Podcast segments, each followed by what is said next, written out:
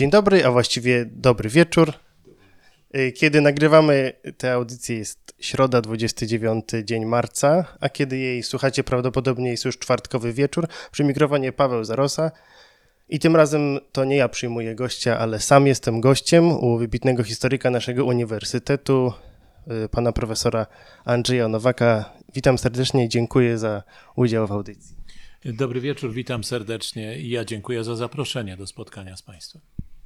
Będziemy rozmawiać o sprawach, którymi pan profesor na co dzień się zajmuje, a więc o historii, o polityce zagranicznej, szczególnie na wschodnim kierunku. Panie profesorze, chciałbym zacząć od sprawy bardzo świeżej, to znaczy od incydentu, który miał miejsce w Łódzku, gdzie w nocy został ostrzelany polski konsulat. Jest to szczególnie smutne, bo to jest y, obszar wołyński, wiemy jakie to ma znaczenie dla nas Polaków. Y, takie wypadki skierowane przeciw polskiemu państwu czy przeciw historycznej pamięci Polaków na tamtych terenach niestety nie są odosobnione. Y, dzisiaj w sygnałach dnia w radiowej jedynce marszałek Karczewski mówił, że mm, spodziewa się tu jątrzenia jakiejś trzeciej strony. Pan podziela ten pogląd? Cóż, ja się zajmuję y, historią porównawczą imperiów. W Polskiej Akademii Nauk nawet tak się nazywa y, pracownia, y, którą współtworzę. I z tej perspektywy warto przypomnieć podstawę działania polityki imperialnej. Ta podstawa została sformułowana dawno, w czasach rzymskich jeszcze. Divide et impera, dziel i rządź skłócaj e, narody, które, czy grupy społeczne, czy elity, które stoją na drodze ekspansji imperium, które mogą zagrozić buntem peryferii przeciwko imperialnemu centrum. Ta praktyka e, była także wielokrotnie realizowana przez rosyjskie centrum imperialne w stosunku do Ukrainy i do Polski. I to zarówno wewnątrz tych wspólnot, rozbijanie odpowiednio wspólnoty ukraińskiej, rozbijanie wspólnoty polskiej na zwalczające się obozy, partie, a w szczególności rozbijanie e, potencjalnie naprawdę niebezpiecznej dla imperializmu rosyjskiego osi współpracy Kijów-Warszawa. Bo gdyby taka oś funkcjonowała, dobrze funkcjonowała, nie jest o to łatwo z rozmaitych historycznych powodów, wcale nie tylko przez działanie Rosji ale gdyby taka oś dobrze funkcjonowała, wtedy, e, mówiąc językiem wojskowym, droga Imperium Rosyjskiego do centrum Europy e, byłaby na trwałe zaryglowana. E, I z tego względu e, no, można oczywiście podejrzewać i w tym przypadku działanie tej konkretnie siły trzeciej, e, ale jak długo nie mamy dowodów, tak długo możemy tylko spekulować na ten temat. Wcale nie musi to być akurat ręka Moskwy w tym momencie. Natomiast długofalowo działania Moskwy wspierające skłócanie Polaków i Ukraińców są po prostu historycznym faktem. To nie jest wymysł, to jest fakt. Czy w tym przypadku też mówimy o fakcie działania inspiracji moskiewskiej? Tego jeszcze nie wiemy, po prostu nie mamy podstaw, żeby to, ja w każdym razie nie mam podstaw, żeby to w tej chwili orzec. Y, pan profesor poruszył temat y, trudnych relacji Polski z Ukrainą. Y, chciałem się zapytać też o to, nasze narody potrzebują siebie wzajemnie, ale jak mamy budować tę wzajemną przyjaźń i dobre sąsiedztwo, nie pomijając jednocześnie bolesnych fragmentów naszej historii. No, sądzę, że nie da się zbudować y, y, zdrowego społeczeństwa, które rozwija się dobrze na, można tak powiedzieć, świadomym unikaniu konfrontacji z wielkim złem które jest zapisane w historii danego narodu.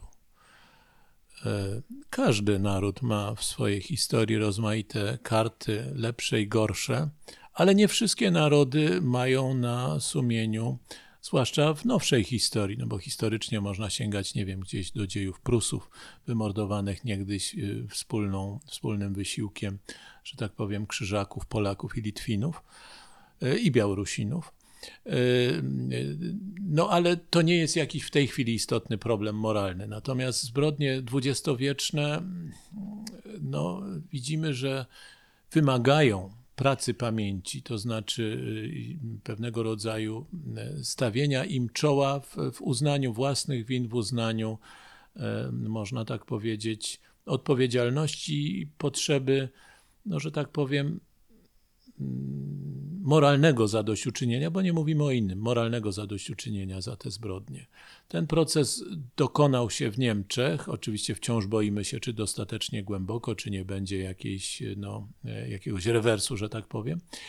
E, Nie dokonał się niestety w ogóle w Rosji. To jest ogromny problem. E, Rosja, imperializm rosyjski, także w wersji sowieckiej, w której ucierpiało również wielu Rosjan, nie został ostatecznie przepracowany w, w owej pracy pamięci.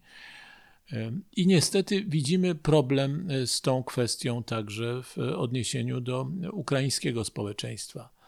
E, Zbrodnia dokonana na Polakach, e, zbrodnia ludobójstwa, to określenie musi być podtrzymane, bo jest zgodne z faktem historycznym.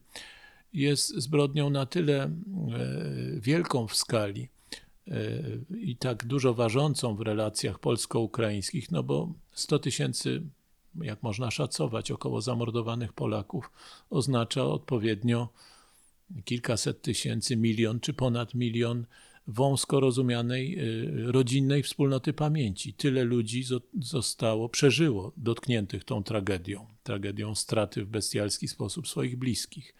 Ta wspólnota pamięci jeszcze rośnie w międzyczasie przez pokolenia. To już jest dzisiaj kilka milionów ludzi, dzisiaj współcześnie w Polsce, którzy mają w swojej rodzinie kogoś bliskiego zabitego w tej zbrodni. I nasza wspólnota polityczna, polska wspólnota polityczna, nie ma niestety prawa powiedzieć: wybaczamy, wymazujemy to z pamięci. Jak długo ta węższa, ale tak liczna, tak szeroka wspólnota pamięci osób bezpośrednio dotkniętych tą tragedią nie wypowie tego słowa wybaczamy, a ono nie może paść wcześniej, aniżeli Ukraińcy uznają odpowiedzialność części, przecież nie wszystkich Ukraińców, ale części swoich historycznych elit, tych, które kierowały, można powiedzieć, ruchem politycznym, dużą częścią ruchu politycznego ukraińskiego w czasie II wojny światowej za te zbrodnie. To nie dotyczy wszystkich, bo czasem to są pewnego rodzaju uproszczenia. Bandera, o którym najczęściej przypominamy, odpowiedzialny moralnie za przygotowanie UPA do tej zbrodni, sam w niej rzecz jasna nie brał żadnego udziału, prawda, bo był wtedy inter- internowany w dość luksusowych warunkach y, w centrum III Rzeszy. To głównie odłam Andrija Mielnika y, odpowiada za te zbrodnie z OUN y, UPA. Są inni przedstawiciele podziemia ukraińskiego, narodowego czy nacjonalistycznego, którzy w ogóle w tej zbrodni nie brali udziału. Trzeba by to w solidnej pracy historycznej i solidnej pracy pamięci odsłonić, pokazać. Tak, to są zbrodniarze, ci brali w tym udział, y, nie możemy ich bronić, prawda? Tak jak nie da się bronić SS-manów z, Auschwitz czy katów y, z NKWD KGB.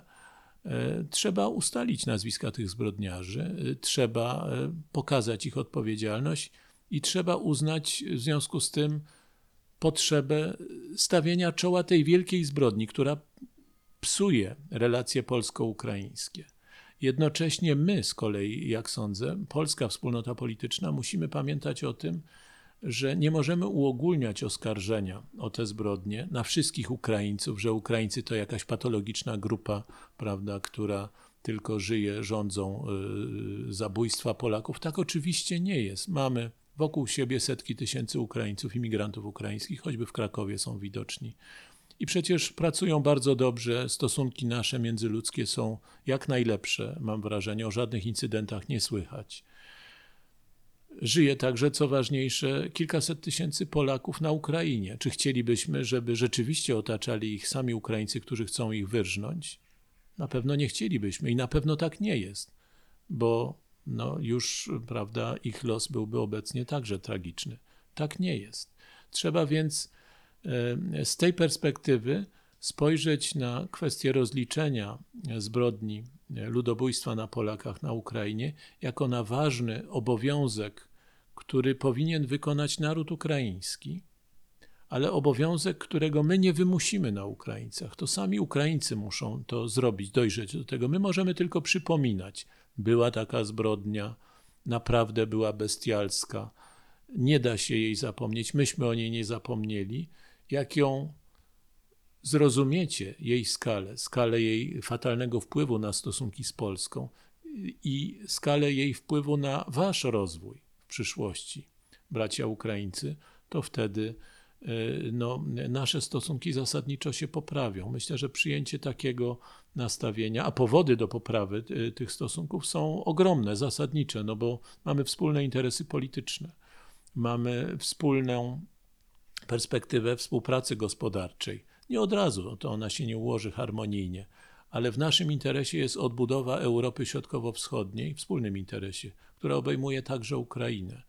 Y, Taka Europa łatwiej sprosta wyzwaniom geopolitycznym XXI wieku niż Polska, która kończy się od wschodu na Bugu i ma za tą wschodnią granicą samych wrogów. A kończąc już ten wątek y, ukraiński, mm, wielu Ukraińców uważa y, Stepana Banderę za swojego bohatera narodowego. UPA traktują równoważnie jak Polacy Armię Krajową. Y, Czy Ukraińcy w ogóle mają jakiś inny etap historyczny, który z równą mocą mógłby budować tożsamość narodową? A może po prostu musimy y, się zgodzić na tym, że każdy naród będzie miał swoją historię w imię przyjaźni? Oczywiście każdy naród ma swoją historię i każdy naród pisze ją sam, jeżeli jest narodem suwerennym. Nie mogą jej pisać inni za ten naród. O- Natomiast każdy y, naród ma swoją historię, która jest y, także historią stosunków z innymi narodami. I w tym sensie my także mamy prawo wypowiedzi w sprawie historii Ukrainy jako oprawca, ofiara, sąsiad w tej historii występujący. Bo tak nas Ukraińcy postrzegają, niektórzy, prawda? Polacy, niektórzy Polacy bywali oprawcami w tej historii. E, Bardzo wielu Polaków było ofiarami w tej historii. Często byliśmy po prostu sąsiadami. Otóż y, problem z ukraińską historią, z jej jakby formowaniem na nowo w niepodległym państwie ukraińskim jest taki, że rzeczywiście, będąc krajem poddanym obcej władzy przez większość tej historii, Ukraińcy nie mieli okazji stworzyć e, wielu bohaterów wspólnych dla całej Ukrainy, zwłaszcza, że Ukraina była też podzielona terytorialnie między różne państwa, różne tradycje. I tak na przykład kult Bandery, ważny dla Ukrainy Zachodniej, nie rozprzestrzenił się skutecznie na całą Ukrainę. Z kolei my chętnie widzielibyśmy może e, wyższą pozycję w tym panteonie ukraińskich bohaterów Petlury, ale Petlura nie ma żadnego znaczenia dla zachodniej Ukrainy, raczej tam negatywne ma, a i w Kijowie mało kto o nim pamięta, jeśli to raczej tam, ale też mało. E, Postaci inne z historii ukraińskiej e, albo nie budzą no, żywszych emocji, powiedzmy Michajło Chruszewski, naukowiec, który tworzył podstawy, można powiedzieć z naszego punktu widzenia polskiego też nieprzyjemnej syntezy historii narodowej Ukrainy, zakłamanej ideologicznie, no ale nie tak agresywnej, no nie wzywającej do ludobójstwa Polaków. E, e, Uważany jest ogólnie za postać godną szacunku w historii Ukrainy, no ale nie budzi na tyle emocji, żeby no, mógł stać się takim ogólnonarodowym bohaterem. E, No, inny przykład historyczny to oczywiście poeta. Poeta, twórca literatury narodowej e, Taras Szewczenko. Ważna postać, no ale też kiedyś już był, dość dawno, 150 lat temu, prawda? To też ludzie poszukują nowszych trochę bohaterów. My mamy, prawda, Piłsudskiego z jednej strony, ktoś może wybrać Dmowskiego, możemy Sikorskiego wybrać, możemy wybierać e, współczes bardziej współczesnych bohaterów, em, prawda, bohaterkę e, Solidarności, em, panią Annę Walentynowicz, czy no inne symbole bardziej współczesne polskiej walki o niepodległość. Ukraińcy mają UPA jako swoją formację, najliczniejszą formację wojskową walczącą o niepodległość Ukrainy w czasie II wojny światowej, a UPA wiąże się także z historią zbrodni na Polakach. I to jest no, tutaj tragiczny dylemat, że Ukraińcy nie bardzo mają kim zastąpić Banderę. Jednocześnie Bandera na szczęście dla nas nie ma szans stać się bohaterem ogólnonarodowym ukraińskim i stąd też no, wielokrotnie rozmawiam z polskimi kolegami, z ukraińskimi kolegami na ten temat, czy moglibyśmy cokolwiek tutaj próbować wymyślić, podpowiedzieć, wyobrazić sobie e, na miejsce e, tych nieudanych kultów. E, I niestety nie ma dobrych rad. E, Ja sam marzyłem o tym, żeby niebiańska sotnia, te ofiary poległe nie tak dawno, dosłownie kilka lat temu, walce o niepodległość Ukrainy, stały się takim zbiorowym bohaterem. Ale tu jest problem no zawsze ważny, praktyczny. Bohater musi mieć jedną twarz. Nie może to być wielość, zwłaszcza, że no jak zapytamy, proszę wymienić jedno nazwisko chociaż z tej sotni, na ogół no mamy takie bezradne wzruszenie ramion. Nie pamiętamy tych nazwisk, jest ich za dużo. A więc potrzeba w micie narodowym jednego bohatera. I Ukraina nie bardzo może wskazać. Nie mówię, żeby w związku z tym usprawiedliwić kult Bandery, ale żeby zrozumieć trudność poszukiwań Ukraińców dla no, znalezienia takiego bohatera. Bardzo bym życzył Ukrainie, żeby taki bohater się znalazł. Nie mogę im służyć podpowiedzią, bo jak już powiedziałem, nie potrafię znaleźć takiego bohatera. Ukraińcy sami go znajdą w końcu. Ponieważ czas nam się kurczy, to jeszcze chciałem dotknąć innego wątku. Nie tak dawno, bo w styczniu y, na Uniwersytecie w Cambridge odbyła się debata pomiędzy panem profesorem a ministrem y, Sikorskim. Dotyczyła polskiej polityki zagranicznej. Pan profesor tam postawił taką tezę, że polska polityka zagraniczna po zmianie władzy y, poprawiła się, zmieniła się na lepsze, zwłaszcza ta strategia, która y, podkreśla bardziej podmiotowość, y, niezależność. Pan to chwalił. Czy i riposta pana ministra Sikorskiego była taka, że jesteśmy zbyt słabi na taką taktykę. I czy po tych ostatnich wydarzeniach w relacjach Polski z Unią Europejską, po przegranej próbie wyboru Jacka Saryusz-Wolskiego na szefa Rady Europejskiej, po tym niezrozumiałym ostatnim wystąpieniu ministra Waszczykowskiego, który podważa legalność tego wyboru, y, czy może nie trzeba było jednak y, przyznać racji ministrowi Sikorskiemu? Czy to te wydarzenia nie, jest, nie są dowodem na to, że rzeczywiście Polska jest zbyt słaba, żeby prowadzić podmiotową politykę y, samodzielną w oderwaniu od y, ści, ścisłej Unii? No, myślę, że warto jednak przypomnieć, do czego doprowadziła polityka ośmioletnia poprzedniego rządu. Doprowadziła do katastrofy. Całkiem dosłownie do katastrofy smoleńskiej. Ponieważ przypomnijmy, fundamentem zmiany, jaką wprowadziła tamta ekipa rządowa do wcześniej realizowanej polityki polskiej na zasadzie konsensusu realizowanej, był wybór Moskwy jako nowego, e, no, można powiedzieć, partnera czy ośrodka nadziei politycznych dla rządu Donalda Tuska i Radosława Sikorskiego, Ministerstwa Spraw Zagranicznych. Opublikowana nie tak dawno notatka Jarosława Bratkiewicza, dyrektora Departamentu w MSZ w 2008 roku, mówiąca o tym, że no teraz wybieramy Moskwę. Moskwa nie jest dla nas problemem, Ukraina jest problemem. Ukrainę niech sobie bierze Rosja, to nie ma żadnego znaczenia dla nas, więc y, no Donald Tusk powinien właśnie jechać do, do Moskwy raczej niż do Kijowa. To było coś nowego, coś istotnie nowego i pytanie, co w zamian otrzymała Polska? Czy lepsze ceny gazu, czy, y, czy może lepsze stosunki z Rosją? Ostatecznym podsumowaniem tych wysiłków, tego, tych zabiegów propagandowych stał się Smoleńsk. Stała się katastrofa, zupełnie dosłownie, prawda? Żadnych korzyści nie wyciągnęliśmy z tamtego zwrotu politycznego. Tymczasem na to, żeby zmierzyć efekty polityki, która zaczęła być realizowana półtora roku temu, potrzeba chyba trochę więcej dystansu niż spojrzenie na aktualną stronę Onetu, Interi czy innych realizujących sprzeczną z polską racją stanu linię programową dyktowaną z zagranicy. To trzeba jasno podkreślić. Tak uważam, że ci, którzy krytykują te wielkie media kształtujące wyobraźnię polityczną dużej grupy Polaków, e, e, część tej polityki, tę wrażliwą część dotyczącą właśnie kwestii suwerenności Polski, relacji między interesami Polski a interesami Niemiec, kształtują w sposób świadomie podporządkowujący Polskę Niemcom. Nie jestem nastawiony antyniemiecko. Uważam, Czy że to nie jest- powinny być naszym partnerem, najważniejszym partnerem w Europie, wręcz tak bym to określił, ale partnerem można być tylko wtedy, kiedy nie jest się zwierzchnikiem. Jest inna relacja między zwierzchnikiem a podporządkowanym, a między partnerami.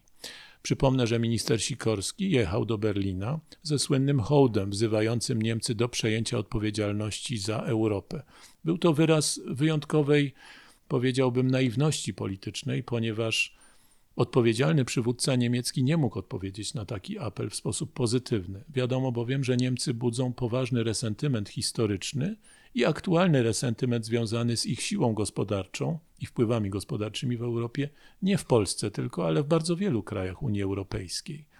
I nastawienie się na to, że przez no, jakby zabieganie o, o pochwały w Berlinie e, dla każdego naszego działania będą jedynie skuteczną metodą realizowania polskiego interesu narodowego, polskiego interesu politycznego, jest po prostu krótkowzroczne i naiwne. W walce o walce politycznej, dyplomatycznej i gospodarczej o własny interes narodowy albo wybieramy nastawienie na umacnianie naszej zdolności do wybierania tego, co dla nas dobre, albo uznajemy, że za nas wybiorą to inni w Brukseli albo w Berlinie. Ten rząd, obecny rząd, wybrał trudną drogę e, poszukiwania środków poszerzania polskiej suwerenności. Ocenić tę drogę będzie można, jak sądzę, za kilka lat, nie wcześniej. Oczywiście, że na takiej drodze ponosi się konsekwencje wyboru trudniejszego, bo kiedy mówi się do Unii Europejskiej, ma ta Unia pewne zasady.